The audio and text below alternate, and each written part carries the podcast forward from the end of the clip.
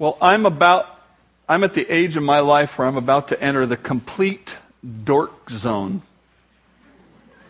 If you're too old to know what a dork is, it won't matter to you anyway, because you're already there. I had an eye exam a couple of weeks ago. Uh, I've worn glasses since I was in second grade. I probably needed them when I was in first grade or kindergarten, and and so uh, for many years, I, had to get stronger and stronger glasses, and finally that stabilized. Otherwise, I'd have to hold my glasses like this while I talk to you. But went to the eye doctor, and he said, "Well, it's pretty close. You know, uh, we'll make us a little change here." And and then we were talking about the bifocal, which I have, of course, and have had for many years. And I said, "Well, you know," and we were discussing what looks best and so on. And he goes, Hey, I tell you what you do. Now, this is a fellow who understands me because he's older than me and he's been there and he wears glasses. He's, he's an ophthalmologist who wears glasses and he's older than me, so he understands the whole vision thing. He says, I tell you what you do. You go to the dollar store and you get you a one power set of readers. Just a one power. And he said, get the biggest ones you can find. And when you're doing close work, you just put those on right over top of your glasses and you be able to see. See, I can see this close. I can focus this close with these glasses on. It's amazing. It's wonderful. See what I said? I've entered the complete dork zone. But, but I will do that because that's what it takes to have clear vision. And clear vision is, is so important. Uh, my lack of vision last night enabled me to. Uh, completely strip out the hole on a brake caliper, so I'll get to get a new brake caliper tomorrow. Get my wife's brakes fixed. I couldn't see. I couldn't get back in there. I get up there close to something and it just goes out of focus. My vision needs to be better. And I want to conclude our series on spiritual gifts today by challenging you in your vision. In your vision of what you are in the Lord and of who the Lord needs to be to you. And as we look at Romans 12, we're going to see the lens that Paul wants us to use so that our vision will become clear. Look at Romans 12, please, verse 1. I beseech you, therefore, brethren, by the mercies of God, that you present your bodies a living sacrifice, holy, acceptable to God, which is your reasonable service. If you've never memorized Romans 12, 1 and 2, that would be a great project for you this week, because those are key, key verses as we think about our life in the Lord. And right off the bat, at the beginning of verse 1, Paul says, I want to talk to you about the mercies of the Lord. And that's what I want to talk about today is the mercies of the Lord. I want to ask the question, what are the mercies of God? What are the mercies of God in your life? According to what God caused Paul to write, the mercies of God are the entire basis of the dedicated, righteous, serving life. We've talked about having a spiritual gift, how that when you accept Christ as your Savior, God gives you a supernatural ability to serve Him. And we've talked about how, how we might be able to try and find that gift as we serve around the church and, and try to see what God has empowered us to do. And we've talked about the humility necessary uh, through servanthood. But here is the thing that's got to come, got to happen if we're going to really serve the Lord. We have to see the mercy of God in our life. The apostle Paul understood understood the mercy of God. When he, when he wrote these verses, I can see him flipping the mental uh, scrapbook pages back to these events. When they heard these things, remember last week we talked about Stephen preaching this sermon. Well, we want to go toward the end of that sermon now and the results of it. When they heard these things, he preached the gospel to a bunch of folks who were basically Jewish folks who knew the Old Testament, but they were not really sincere believers in God because when they heard these things, they were cut to the heart and they gnashed at him with their teeth. There was another group of folks who heard the gospel message in Acts chapter 2, and when they heard, they said, What should we do? And he said, Repent. And they said, Yes. These folks, no. They gnashed at him with their teeth. But he, being full of the Holy Spirit, gazed into heaven, and he saw the glory of God and Jesus standing at the right hand of God, and he said, Look! I see the heavens open and the Son of Man standing at the right hand of God. And they cried out with a loud voice and they stopped their ears and they ran at him with one accord. And they cast him out of the city and stoned him. And the witnesses laid down their clothes at the feet of a young man named Saul.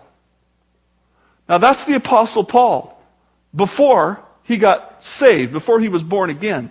What does it mean that they, that they laid down their clothes? It meant they took off their coat and they, they, they put it at his feet so he'd watch it, so people wouldn't steal it, so they could really throw those rocks. That's what they did when they worked. They had an inner garment, and then they had this outer kind of a flowing robe thing, and you couldn't do any work, and you certainly couldn't stone somebody. And so there's our guy, the Apostle Paul. And he thinks back to this day. And he was the one standing there and what we understand in a minute is he was the one giving authority to them. They were a lynch mob, and he was the one saying, Go to it, guys! And they stoned Stephen as he was calling on God, saying, Lord Jesus, receive my spirit. And then Stephen knelt down and he cried out with a loud voice, Lord, do not charge this, do not charge them with this sin. And when he had said this, he fell asleep.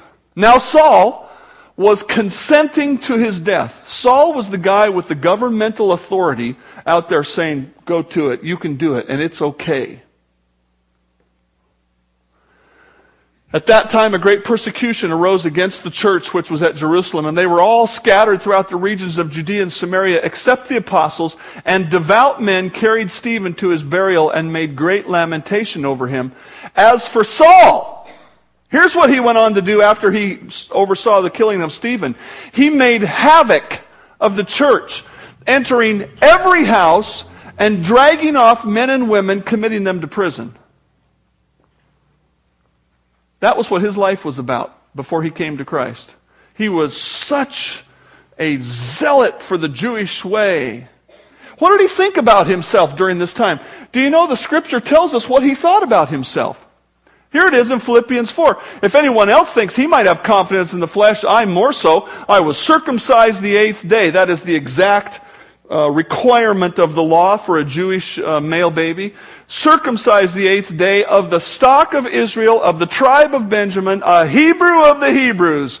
Concerning the law, a Pharisee. Concerning zeal, persecuting the church. Concerning the righteousness which is in the law, blameless.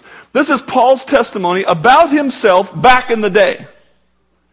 And he said, I had it all going on.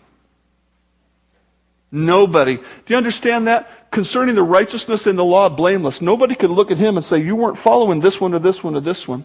And the righteousness of the Pharisees went, I wouldn't say the, the true righteousness, but the pseudo righteousness went beyond the law, so that they not only had to keep the law to make that statement, but to keep the statements of the Pharisees. Apostle Paul would run around the country consenting to people being killed and thrown in prison for believing in Jesus. That's what his life was about.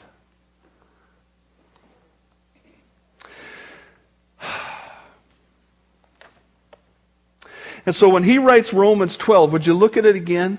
I beseech you, therefore, brethren, by the, the mercies of God. When he writes this, I can see him sort of looking into the mental mirror and saying, wow, I thought I had it all going on, and in truth, I was opposing God. Turn back a couple pages to Romans 5. Think about the Apostle Paul and the stuff he'd done, and then putting these words down on paper. I don't know if he was crying or jumping for joy or both. But listen to what he wrote here in Romans 5 6. And of course, he didn't write it, God wrote it through him. For when we were still without strength, in due time Christ died for the ungodly. For, for scarcely or, or possibly for a righteous man somebody would die. Yet perhaps for a good man someone would dare to die. But God demonstrates his own love toward us in that while we were still sinners, Christ died for us. Much more than having now been made righteous by his blood, we shall be saved from God's wrath through Christ. For if when we were enemies, we were reconciled to God through the death of his Son, much more having been reconciled, we shall be saved by his life. Can you imagine the Apostle Paul writing that? You ever feel ashamed of your sin? Don't, don't answer because I, I especially don't want to hear you say, No, I don't. Can you imagine the Apostle Paul writing that? God, do I really have to put that down? I was such a bad man. I was so wicked. While I was your enemy, you died for me. You see, the Apostle Paul had clear vision. When he looked at God and he looked at himself, he said, Wow, isn't this the greatest thing? Wow. God is merciful. God is so merciful that this is what happened to Paul next after those events we just read about. Then Saul, still breathing out threats and murder. You, you get the idea this is a guy you probably didn't want to hang around with?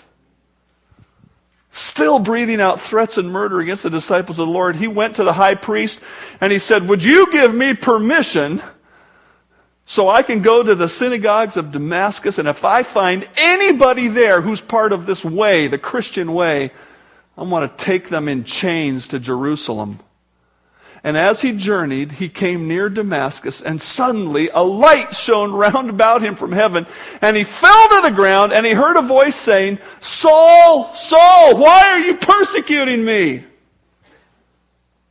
Now, Folks, I don't know if you've ever stopped and thought about this. What did the Apostle Paul deserve? What did he deserve? He deserved to be, he deserved to be struck by lightning and Stephen raised from the dead. And all those people around there would have went, whoa. But God is merciful. He did not give the Apostle Paul what he deserved. If you have the ability to look at somebody who has wronged you and feel anger, feel the desire for justice, do you realize that you were created in the image of God? And that God in heaven must look down at a Saul and go, Oh, baby, would I like to. Now, I, I understand I'm, I'm thinking through God's character in my eyes. But we know God has justice, and someday justice will be served on those who have not believed, who died in their sin. And yet, what we see over and over in the Bible and in our own lives is God holding back, holding back on judgment and being merciful. God is merciful in the timing of our salvation. And what I mean by that is God is patient. And he, he, he, we're on the one end of the rope and he's on the other end and he's pulling. He's, come on, come on. No, no, no, come on. He drug Saul into the kingdom kicking and screaming. Isn't that right? I mean, he's walking to Damascus intending to put some Christians in jail, and God goes, boom! Whoa. Saul was not seeking God. The scripture says there is none righteous, no, not one. There is none who seeks after God. God is on the other end of that rope pulling. And he was merciful to Paul. Look at Paul's testimony. Although I was formerly a blasphemer, the word blaspheme means to speak evil. I formerly spoke evil of Christ. I was a persecutor. I was an insolent man, but I obtained mercy because I did it ignorantly. He said, I was stupid. I was a stupid unbeliever. And the grace of our Lord was exceedingly abundant with faith and love which are in Christ Jesus. This is a faithful saying and worthy of all acceptance that Christ Jesus came into the world to save sinners. He didn't come in to punish them, he came in to save them, of whom I am chief. However, for this reason, I obtained mercy. Why? That in me, first, Christ Jesus might show all patience as a pattern to those who are going to believe on him for everlasting life. God was patient with Paul. When someone wrongs you and you go looking for them, do you make it easy for them to make the relationship right? Do you understand what God did? Here's the Apostle Paul. He, he consented to Stephen's death. He was the judge, jury, and, and, and said, Go ahead and stone him. if that's not Jesus, Al, you better not be answering it. There you go. Stephen was putting people to death, he was throwing them into jail, and yet when God went and talked to him, do you know what he did? He said, Will you believe in me? He didn't drag him through a knot hole. He didn't say, Get down on your knees and crawl for a couple of miles, and then I'll see maybe. God is merciful in salvation. He calls and He calls. I don't know if there are people here who have never accepted Christ as their Savior. But God is calling. He's calling. And you need to answer. He keeps calling, just like that cell phone keeps ringing. Ah, oh, God is merciful in the timing of our salvation. He's patient for us. But He's also patient. Well, let me, let me, let me give you another example of God's patience in salvation. Some of you are old enough to remember a famous uh, group of martyrs. Uh, back in 1956, uh, the men in this picture flew to a remote place to evangelize some, to start the process of evangelizing some Indians in Ecuador. And the Indians took them in and killed them. And uh, their wives and other missionaries stayed on and won the whole bunch of them to the Lord. And years later, this fella this fella, who's one of the very ones who killed those missionaries, one of the group who actually murdered, came to this country and traveled around with the son of Nate Saint, the son of a guy who was killed, and witnessed of God's mercy in saving them. Man, that's mercy. It's not what I'm preaching about today, but that is the same mercy God wants us to have to others.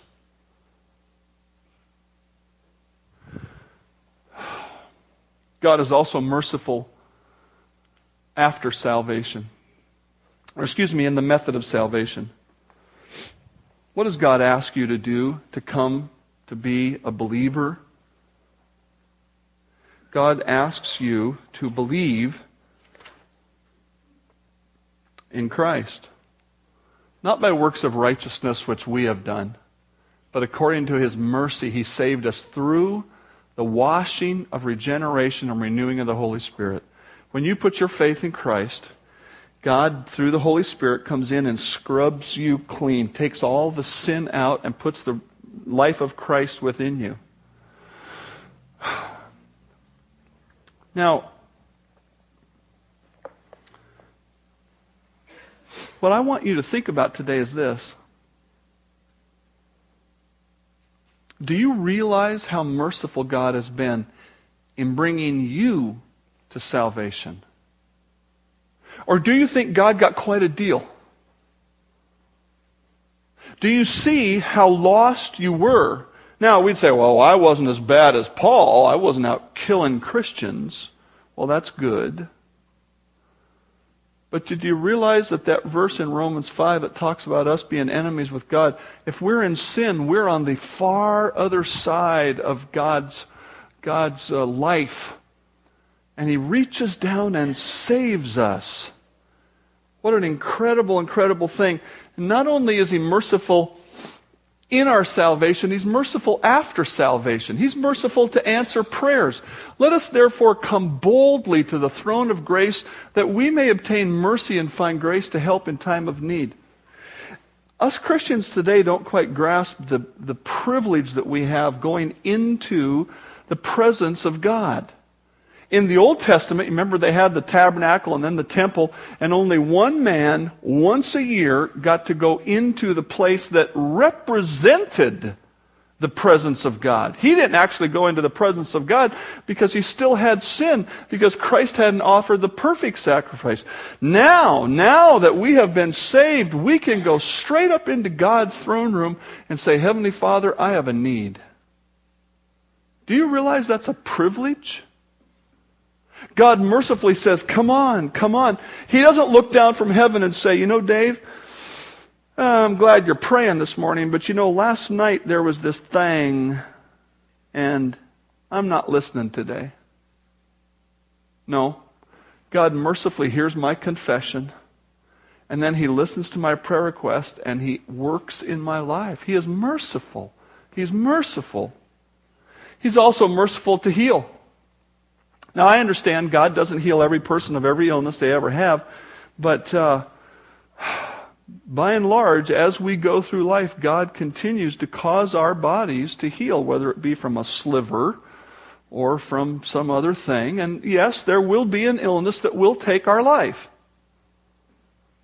But along the way, God causes this. For indeed, he, the Apostle Paul talks about one of his fellow servants. He was sick almost unto death, but God had mercy on him. And not only on him, but on me also, lest I should have sorrow upon sorrow. I wonder if sometimes our healing doesn't come because we think we deserve it and we're in God's face demanding it rather than saying, Oh God, be merciful to me, a sinner. I need your help. God is merciful to us in salvation. God is merciful after salvation. Turn back to Romans chapter 12. And think now with me about how God wants us to respond to this mercy. God doesn't give us what we deserve, He spares us, He patiently draws us to Himself. And how does he ask us to respond? Look at Romans 12:1. I beseech you therefore, brethren, by the mercies of God,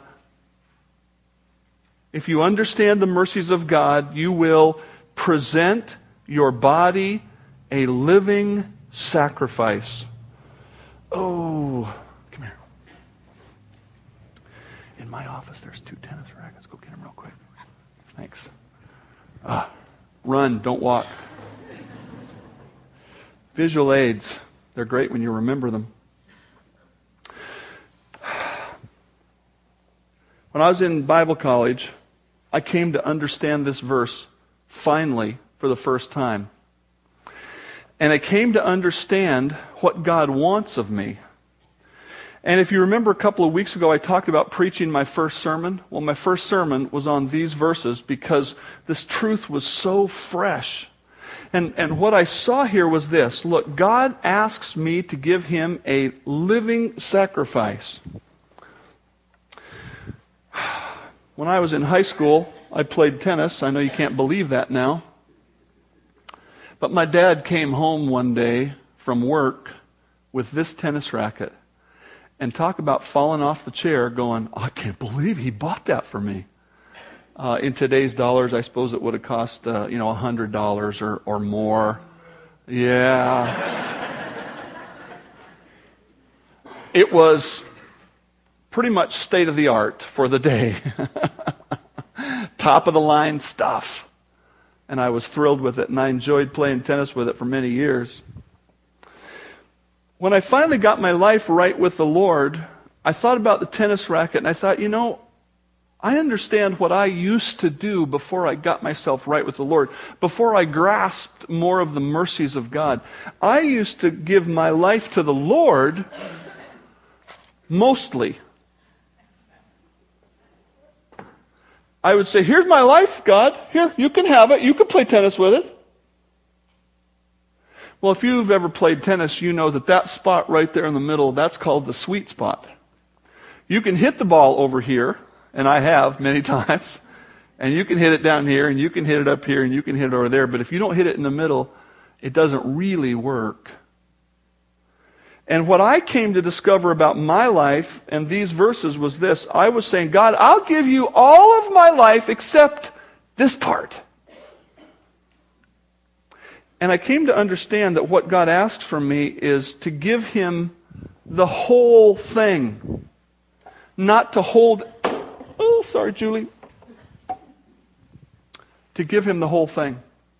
The whole thing and say, Here, my life is yours. Do you understand the words here? He says, I want you to be a living sacrifice. No doubt the Apostle Paul was thinking back about those Old Testament sacrifices. And when somebody would bring an animal to be sacrificed, they would hand it to the priest or give the, the rope to the priest, and, and it would go away, and, and they would go away, and it is sacrificed. It's no longer their own. Paul, by God's inspiration, takes that imagery and he says, Now look, I want you to picture putting yourself on the altar that is giving yourself to God. But now, you're not a dead sacrifice, you're a living sacrifice. There is a character about your life going on that is service to God lived out with Him in control. God, you've done so much for me. Here, here's my life. I will do what you ask of me day by day by day by day. The essence, the, the, the nature, God wants us to respond to His mercy by whole life dedication. Whole life dedication. What is the essence of it? The essence of it is service to God. Think with these verses. Think with me on these verses. For by grace you have been saved through faith, not of yourself, it is the gift of God, not of works, lest anyone should boast. We're well familiar with these verses, but what about this one? We are his workmanship, created in Christ Jesus for good works. Good works is really just a synonym for living the Christian life, which includes righteous action and ministry within the church and out in the community. Do you realize that God didn't save you so you won't go to hell? That was not the purpose. The purpose was that you might serve Him. And if you are refusing to lay yourself on the altar, you're not accomplishing the purpose of your salvation. See, a lot of us say, well, you know, I'll, uh, I'll give God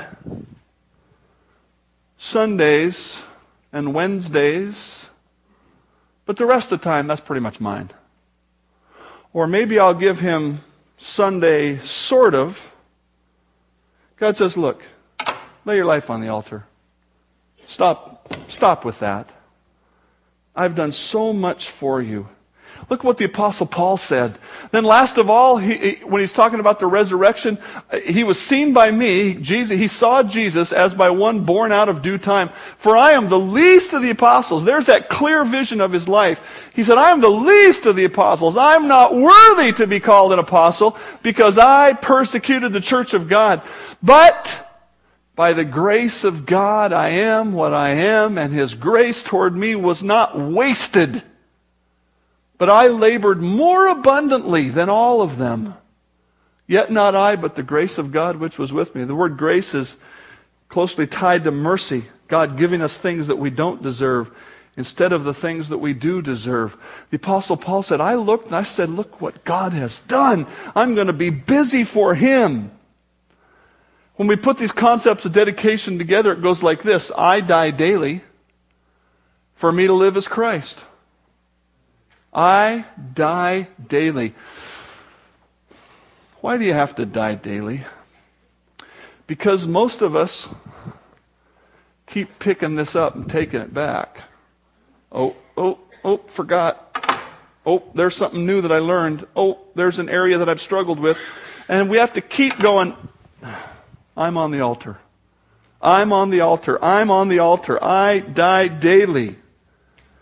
God does not call us to live our best life now as though He wants to help us be what we have always wanted to be. The call of God is for us to lay our life at His feet and become what He wants to make of us. When we look at the church ministry, we say, Well, I want to do this or I want to do that. God says, You just lay your life on the altar and I will lead you where I desire. There's a great. Uh, I, I don't know if it's a great movie, but there's a great story depicted in a movie that came out this week, and it's the Michael Oher story, O H E R. And uh, this big fella in the middle there is Michael Oher, and that's his family. Michael Oher was one of eight, being raised by a crack addicted mother. At, and at age 15, by God's providence, he landed in a Christian high school, I think in Memphis. And he had an IQ of 80. And, but he'd been practicing basketball a lot. So he was six foot five and 300 and something pounds, and he could move good. and the football team at that Christian school said, Oh, we would love to have you on our football team. And they took him in. But what really happened was a family whose kids also went to the school, the Oher family. The mom looked at him and said, There is nobody taking care of this boy. They happened to see him walking around town a few times, and they went and said, Come live with us. These people are rich the dad or the, the family, the whatever the corporation owns 80 restaurants. And, and they live for the Lord, and they said, We have to give back. And, and so they took him in and they adopted him. And he took their name. And by the time he graduated from high school, he had a 2.5 GPA and he knew Christ as his Savior, and he earned a full ride scholarship to Mississippi State University. And this year, he's probably going to be declared the Rookie of the Year playing on the Baltimore Ravens football team at left tackle. The name of the movie is Blind Side because what they've discovered in football is the left tackle is the most important guy on the line. He protects the quarterback on his blind side. And this guy is a wonderful, gentle giant of a guy Do you suppose he loves them? They didn't want anything from him. They had their own kids. They didn't they, they weren't craving children. They didn't need his money that he'll make in the football league.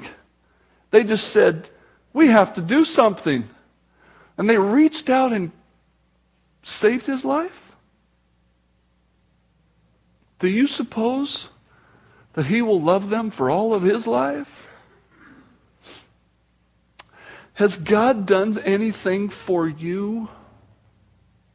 Do you see it? Because if you see it, what God wants in return is not just your attendance and your praise and a song.